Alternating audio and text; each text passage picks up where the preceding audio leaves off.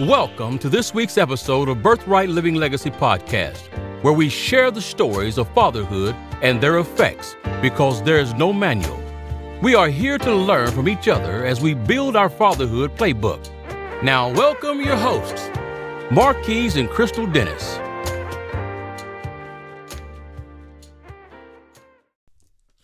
Bum ba da bum. So this is the first, first, first of the first podcast. Welcome to Birthright Living Legacy Radio. Joined by my amazing wife and co-host, Mrs. Dennis. Ladies and gentlemen, give it up for her. Yes. Oh, you're too much. Yes, yes, yes. So uh, we are just uh, coming here live uh, from the Birthright Living Legacy offices just to be able to touch base with everyone and start this wonderful podcast. So we are going to do a brief introduction so you know who we are, where we came from, and why this is even a thing. So, would you like to say something? I mean, I feel like you captured it pretty well. Our goal is just to give the the vision and and why we're here and why what our goal, what our purpose, what our passion is, and why we're doing this. Awesome. So, I am Marquise Dennis. I am a 39 year old man.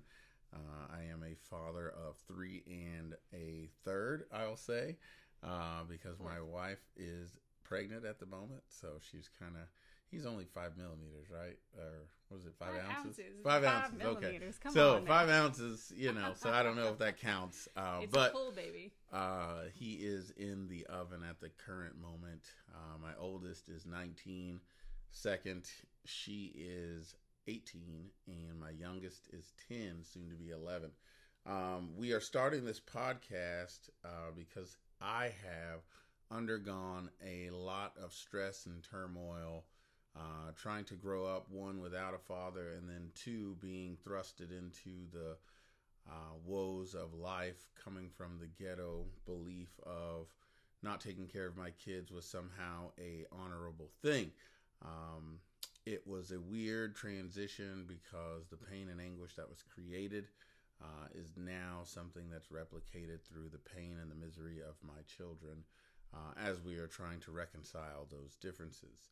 Um, it's been a long journey, um, but in this process, I've been able to see the glory that God is trying to do by awakening the fathers, uh, such as myself. Uh, it would be easy to point the finger uh, and say that, you know, it's the mom's fault, they kept me away.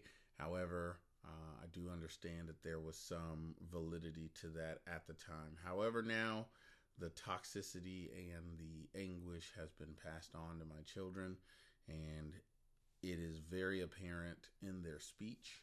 Um, some of the things that I hear are, well, I uh, hear that if I get close to you, you're going to then just make me fall in love and then leave. And I was like, well, I don't know if you understand, but the relationship between me and your mother and you are completely different. Um, a lot of the times in that mindset of being where I was, coming from the uh, growing up that I grew up, single mother, um, she definitely had, you know, some men in her lifetime, uh, but I'm not here to talk about her. Uh, but the men that she impacted my life with uh, were not were less than examples that I was uh, impressed with. So, meeting the various stepfathers and guys that tried to court my mom, I had to learn very quickly that those were the guys I did not want to be. And by casting judgment on them and casting judgment on my father with a very stern, if you only knew how to do things, you'd be great kind of a mentality. I grew up to repeat all the very same mistakes.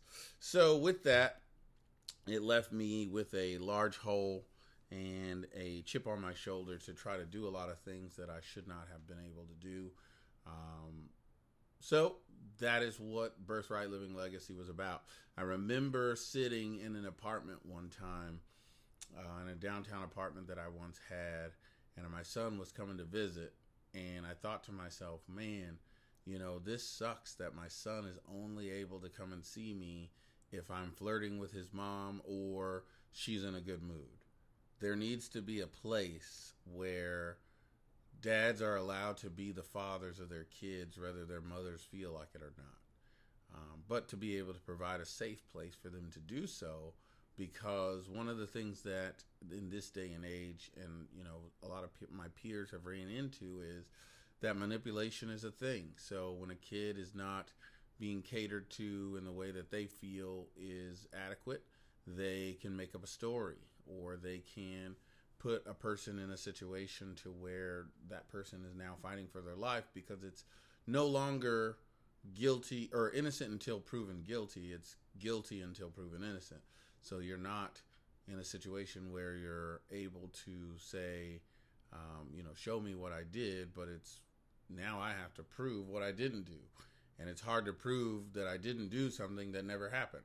Um, so a lot of fathers have been terrified by those thoughts myself included, um, is although it was never any kind of accusation of sexual, you know, predatory type things, but there was some things that I just, you know, kind of threw a red flag for me to make me be like, whoa, I don't know how I feel about that. You know, just to get a little bit more intimate, go to a little bit deeper layer. My son had to get a haircut when he didn't want to.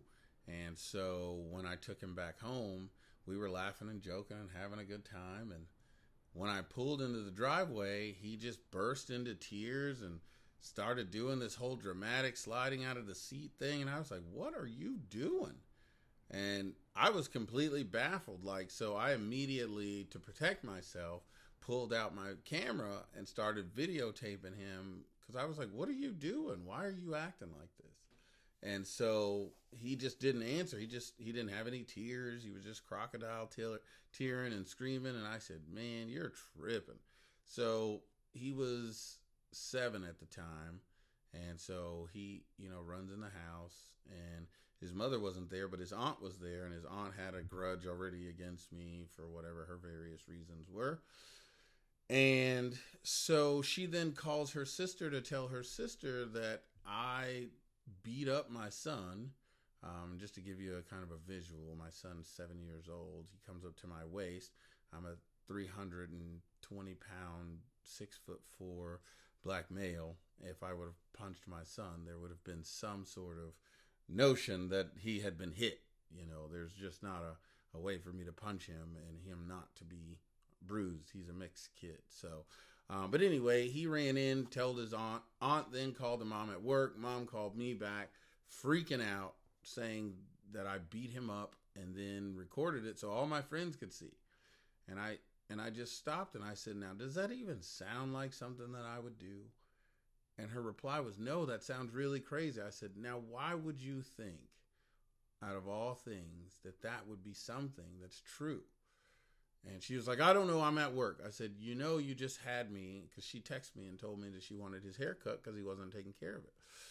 And instead of me trying to be toxic and showing him, it didn't matter. It just, you're getting your haircut, so that's what it is.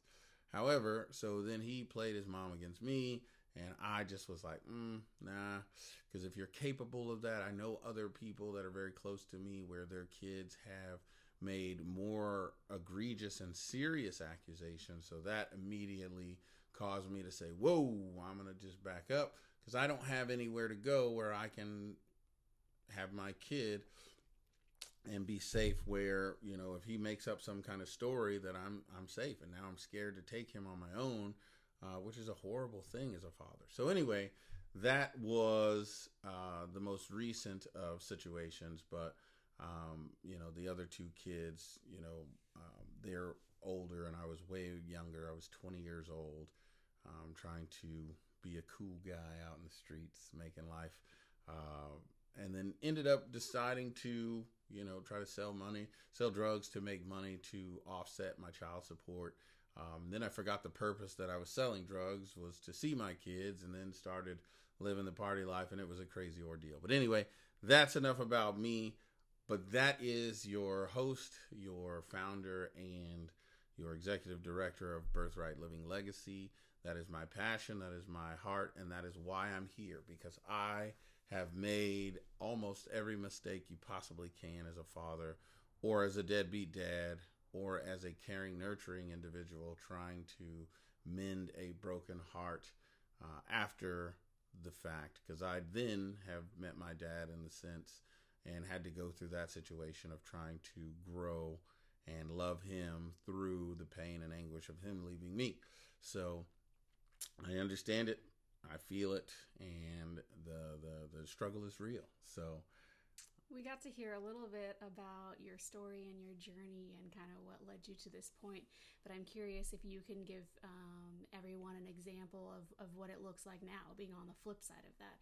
Because here you are, this father that made these previous decisions.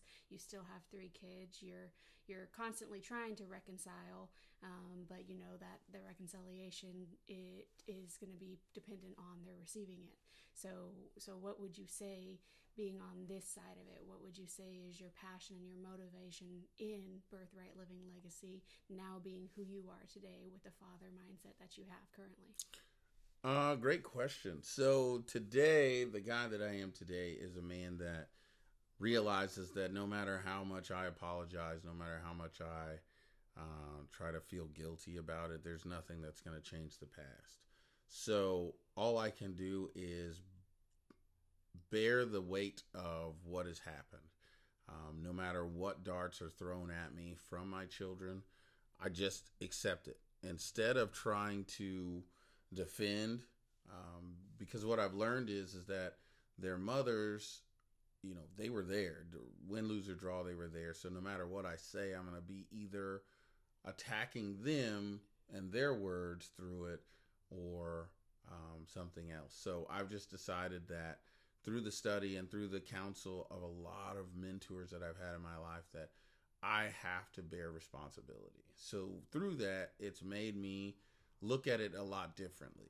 So I approach uh, fatherhood with such a different mentality. And I gotta tell you that being married and having a kid is a huge difference. And I and I, I listen. I'll get really close to the mic. I recommend being married first. It's not the end all be all, but it definitely does help um, because the outline of how the life is supposed to go when you sit down and you talk to your partner of you know what are we going to do? How are we going to raise kids? How do we plan? Like we talked about these things even though we had what three months? Three two months yeah. to try to figure it out? Yeah. So we had two months we got married it, that's a whole nother story we can tag you on our Facebook and uh, send you that story if you're interested. But our, our, our marriage and meeting happened very quickly. However, the maturity level that I have now is to know that no matter how much I know, I don't know anything. So, with that, it's given me a deep passion for amelioration to continuously grow. And with that, um, as a father, my passion for birthright is just to do what I've been able to do, and that's know that I don't have the answer. And so I try to put myself around other fathers that even if they haven't experienced what I have, I learn from them to say, wow, I didn't know that that was a thing. For instance, I have a friend that had daughters, and I remember seeing him for the first time with his nails painted. And I thought how gay that was, or how ridiculous that seemed at the time. You know, this is in the 90s. I this dude was somebody I looked up to as a you know, the street dude. Like I was just like, what? And his answer was so matter of fact. He was like, I got daughters. What do you think? You know, what do you what do you mean? That's what I'm supposed to do.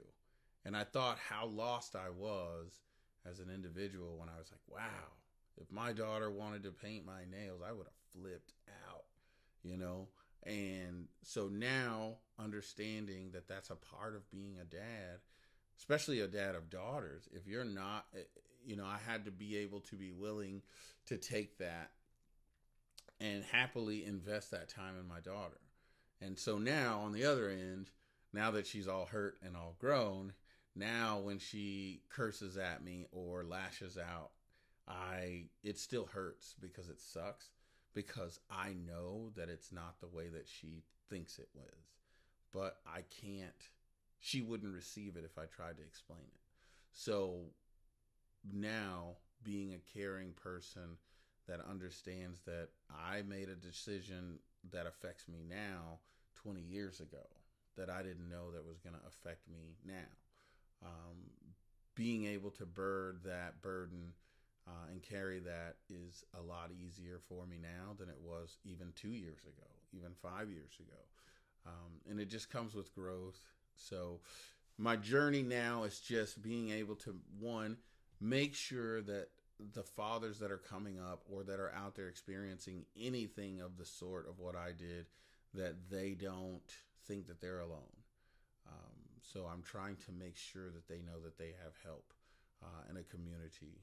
Um, and then, secondly, for me, it's just a continuous battle of just being able to say, if my if my heart is truly to be with my children, then that has to be my focus. You know, I remember when I had a pretty large lump sum of money saved up, you know, uh, to move back to my home. I had had it as a rent house, and I was going to move back. I had to do all these repairs, and you know, I heard this this this pastor say that you know, where your treasure is is where your heart is, and I remember. I don't know why it came to me the day it did, but it just was random. I opened the drawer where all my money was at, and I heard it just like it was clear as day. Said, "Your treasure is where your heart is." And I said, "Oh my gosh!" And I thought to myself, "It's still on me." You know, it's supposed to be for my kids. It's long before I met my wife, um, but I was just like, "How do I? How do I prove that I really care?" You know, how is it more than just talk at this point? And when I realized that if I'm going to lay my life down for my children, in theory, I have to actually do it in real life. So I took about seven thousand dollars. I think it was seven to nine thousand. I don't remember how much it was now, but I took the whole lump sum of money and broke it up between my children and sent it to child support to try to catch myself up. And I remember being able to send that money in, you know, and it just it hurt. It really did. It wasn't a it wasn't a great feeling at the time because it was like, wow, this is really happening. However, I wouldn't take it back because it was definitely worth it.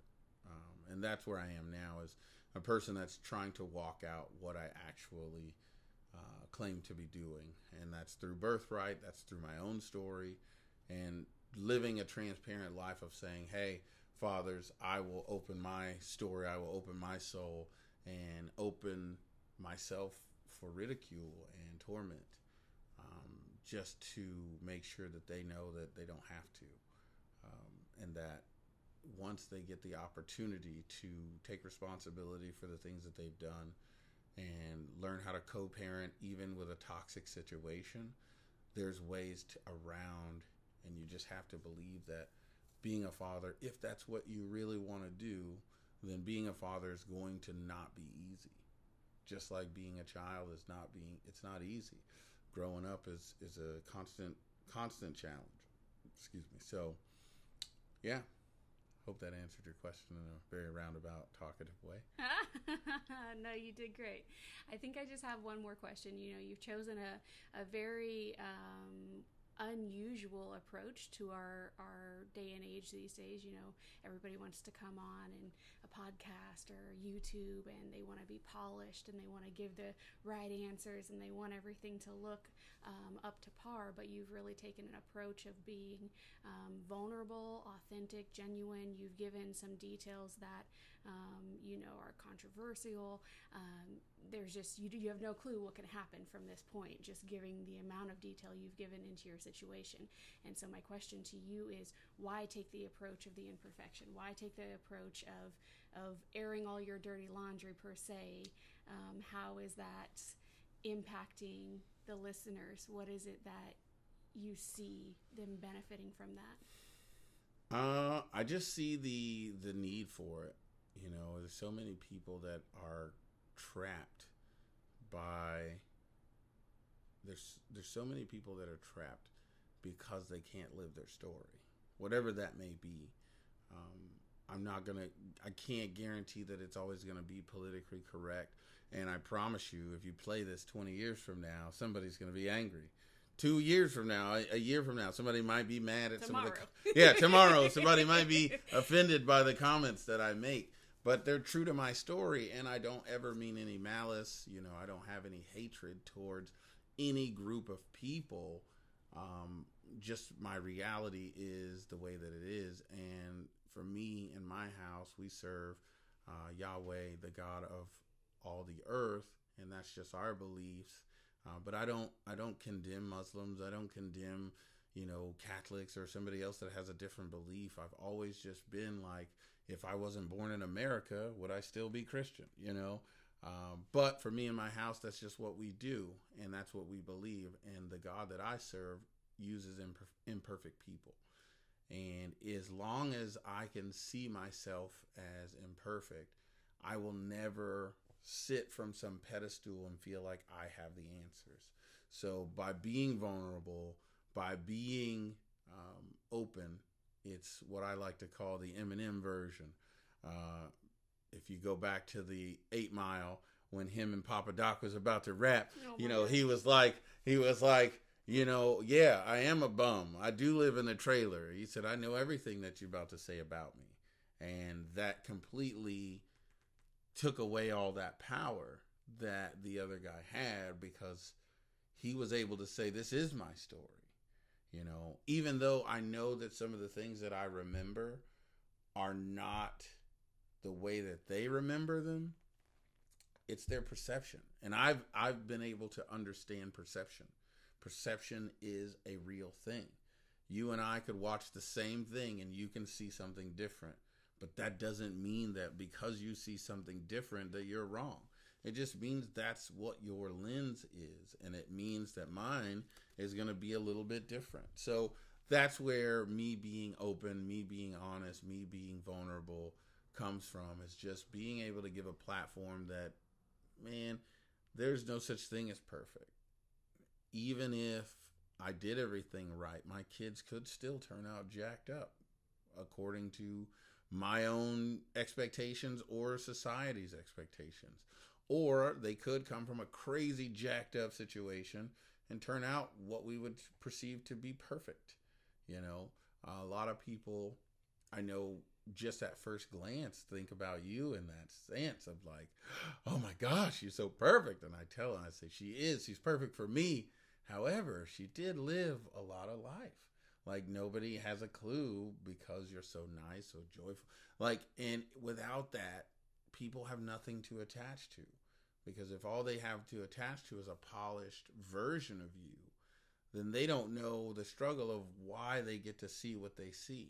You know, it's it's it's it's a great process. It's scary, and don't think that you know when we get to some of these hard questions later on, when we're interviewing some of these fathers later on, that you know things aren't going to come out that I'm going to wish. Oh my God, I wish I wouldn't have said that. However, tis what it is. You know, it's my story, and that's the way that I see it.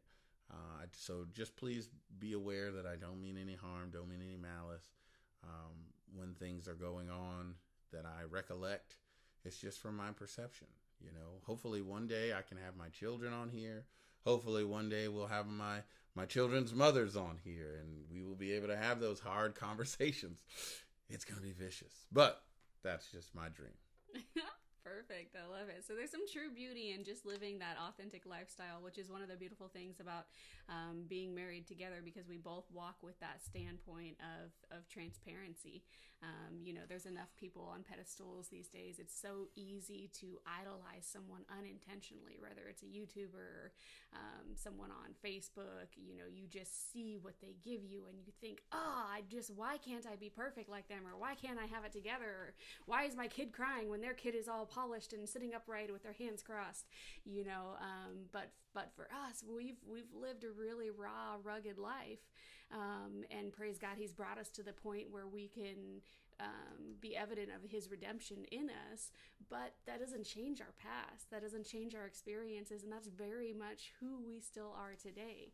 Um, so we are both believers. We are um, a dedicated household of being genuine and authentic. But our, our true desire is just to um, to help others gain insight into the rawness of life. You know, yeah, like he said, it's awkward sometimes. He had a hard time even getting me here um, tonight.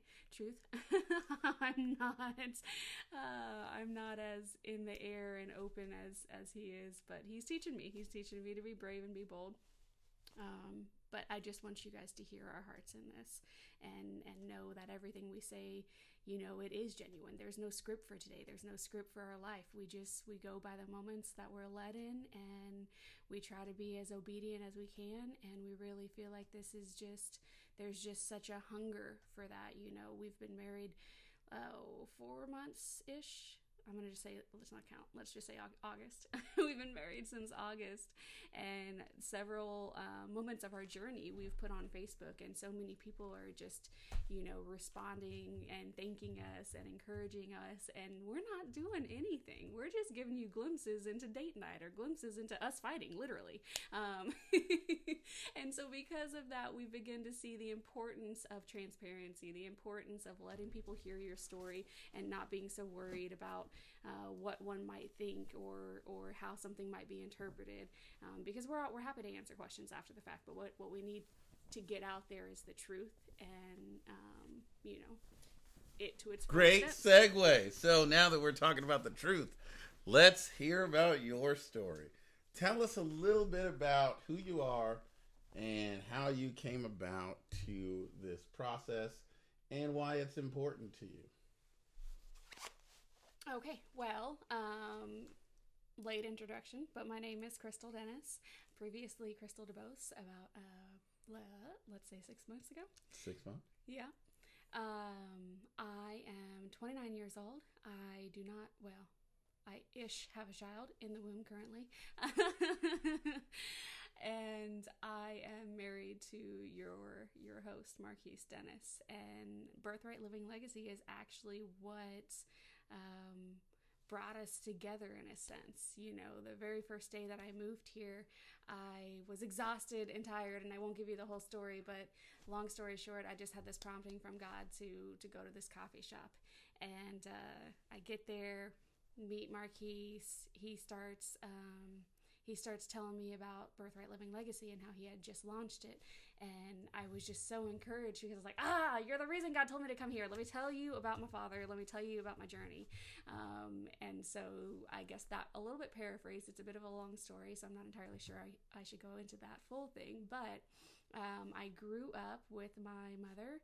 Um, I am a only half child. How do you say that? I have five half sisters, uh, but I am the only child from my father. Uh, my mother and father were married when I was very young and divorced before I was probably out of diapers. I'm not entirely sure of the age. Um, and then I never heard from my father or saw him ever again.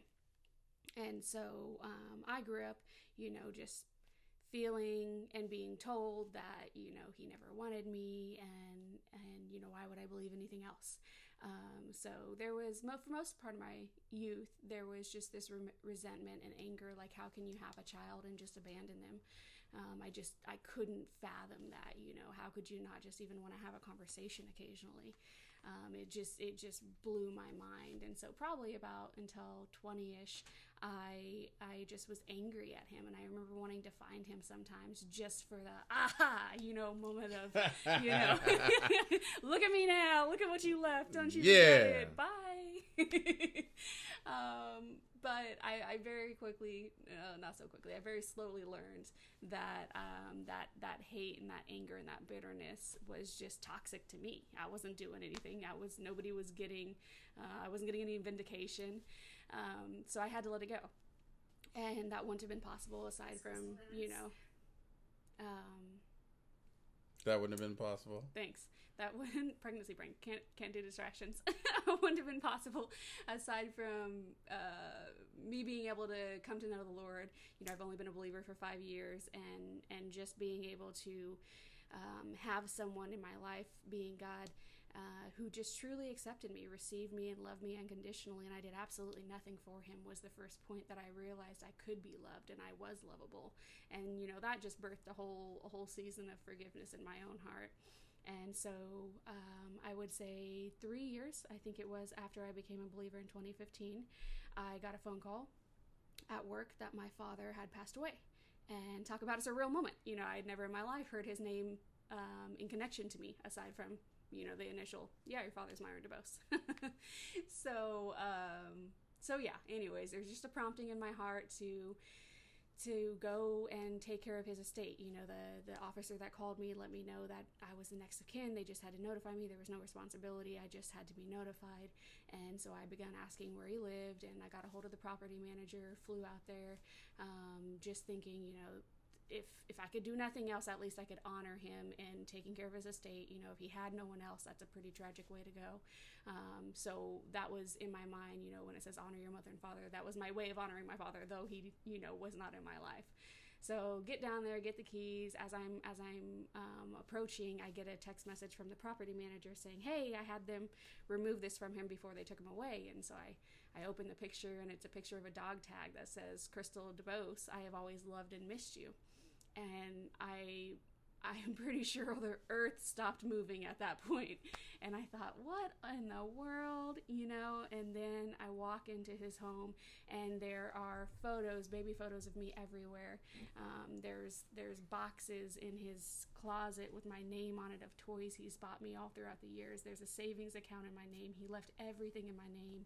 I went all around town trying to collect medical records and get as much history as I could for myself. And I practically didn't even have to show ID because everybody just knew who I was. Not because he knew me at this stage. He didn't have me on Facebook. He had no connection. But because, one, I look like him. Two, he had talked so much about me that the moment I began to say my father passed away, they just said, oh, Myron, oh no, you know, and it was just instinct because he truly lived out his legacy of loving me. Wow. That's powerful. Okay, so you um, you get to this surreal moment where you're, you know, you go your whole life thinking your dad hated you and that he didn't care anything about you. He left you and walked out, and you're just devastated. But then you get a phone call, and they're like, "Hey, your dad is dead," and you're like, what t- talk us through like what that what that moment was like you know especially since you were you were trying to get to that point where you were like wanting to show him like aha i didn't need you i'm successful without you and then finding out that he's dead now like what was that was there any thoughts of that while you're you know obviously at work? Did you just like what was that transition like for you? Yeah so by that point i had let go of the the vengeful side of things um, and to the most part that i had understood forgiven him and just chalked it up to you know i don't know his story um, but he's got one. And so i can't just as much as I'm not willing to find him and pursue him, he's probably got the same reason or a, a, reason why he's not trying to find and pursue me. And so I had more or less kind of given up. There was still always a desire to just, you know, at least have one sit down. And all I really wanted to know is why, you know, why do you, why would you ever have a kid and just walk away? Mm-hmm. So I get that phone call and, and truly it's, it, I mean, I just shut down as much as, as much as humanly possible. Not even that it was a it was a attempt it just happened. And i remembered hanging up the phone and i i just kept trying to work. And um, i work in lending so that was not a good idea because you know i'm giving out a lot of money. And so i remember i almost messed up big and i just it occurred to me i was like wow i need to walk away. And so i went to my boss's office and i just tried to say i need to go home you know, and I wasn't even going to give details. And then I just broke down crying. I couldn't wow. even get words out really. Um, and, you know, of course, he, I got enough out for him to be okay with me leaving. but I nice. think if somebody who shows up in your office bawling, you're just going to let him go. well, if it was me, I, it, I'd be like, hey, you got to go back to work. I'm just cruel like that. Sorry. Um, but yeah, so that makes sense. Okay, so you had the breakdown because you graduated from the vengeful i don't you know care about you to now the reality is sitting in like now you'll never get to meet him. You'll never get to know him.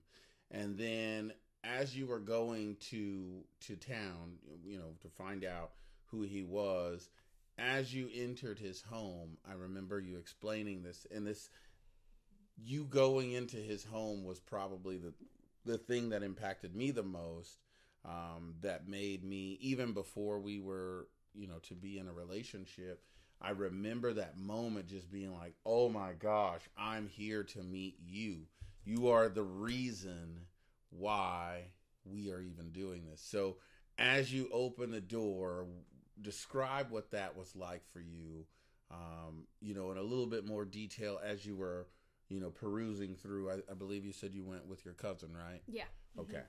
So, what was that moment like when you turned the key, you opened the door to, you know, a life of of mystery, uh, uh so to speak, where you're like this guy that abandoned me, that never wanted to see me, never wanted to talk to me, didn't want me, and then boom, the door opens. Yeah. So, I mean, I'd love to say I thought all those things through, but truly, I was uh, I was just in a state of shock that just that just lasted for a couple of days. Um, and and it wasn't until I got there, you know, it was almost as if I had compartmentalized and I just said, He's not my father. This is a man I'm doing something for. I would do this for a neighbor. I would do this for a stranger. You know, so I had just kind of removed the emotional, this is my father's home aspect from it. Um, that dog tag hit me, and that began to bring the emotions in when I saw that. Uh, but I still was like, ah, oh, uh, you could wear a necklace, you know, that ain't saying much. so I'm still trying to like deny it in my head. And so uh, then I walk in and and just seeing the baby pictures and seeing my name. Uh, he had my name, my date of birth, and my social written on at least 70 pieces of paper, just very clearly trying to not forget who I was. Wow. And I just was shocked. Like I, I probably didn't say one word to my cousin. I just was was walking around it was as if i had gone into a time capsule. Um, you know the air was thick and and and the earth was rotating so slow. Um, and so i just was walking through and looking and trying to to receive it all in. And and by the time that i got to his bedroom uh, which is where i saw this box with my name on it you know just even that is just such a surreal thing. Like, what are you doing with a box with my name on it? Wow. Um, and so I pulled it down and I opened it and I saw all these toys and and it, that moment just broke any bitterness, any denial, any anything that I had in me. And from that moment forward, it was just genuine whatever was in that moment. And for me, it was it was genuine love. You know, I I found myself um, saying in my head like, "Wow, I love you, Dad." And then I was like, what did I just say? You know, never in my life have I ever said those words, you know. right. Never had a stepdad, none of that. Um, so it was so surreal, but it was so healing. And so, because it was in such a real way and such a genuine way, because he truly chose to live a life dedicated to loving me and making sure that should he die, to which he did, um, I knew I was loved. And I knew that he never gave up on me uh, to an extent, you know. And so there's never been a, a thought of what could have been or why couldn't I just live with him or why couldn't we have met before he passed away? Because I just somehow know or am okay with the fact that that's how life played out, you know. Mm-hmm. I hate to say it's a benefit, but I kind of have the benefit of never knowing him. I don't know if we would have gotten along. I don't, you know, there's so many things in in relationship that could have happened. Um, but now all I do have is the legacy that he chose to live for me, and the most important thing that that meant the most to him, which was me knowing that he loved me. So regardless of of any actions of the past, or regardless of of the fact that he didn't choose to come find me none of that mattered because all I needed to know was that I was actually loved genuinely and authentically. So that's, um, yeah, that's, that's, I, I guess where I stood from that point. That's beautiful. So that's, that was um, a pinnacle moment for, for us because the thing is, is that, you know, a lot of people don't understand that there's two sides to every story. I like to say there's three sides. You know, there's her side, there's his side, and then there's the truth. Uh, because everybody has a perception lens, and unfortunately, um, we can all see the same thing very differently.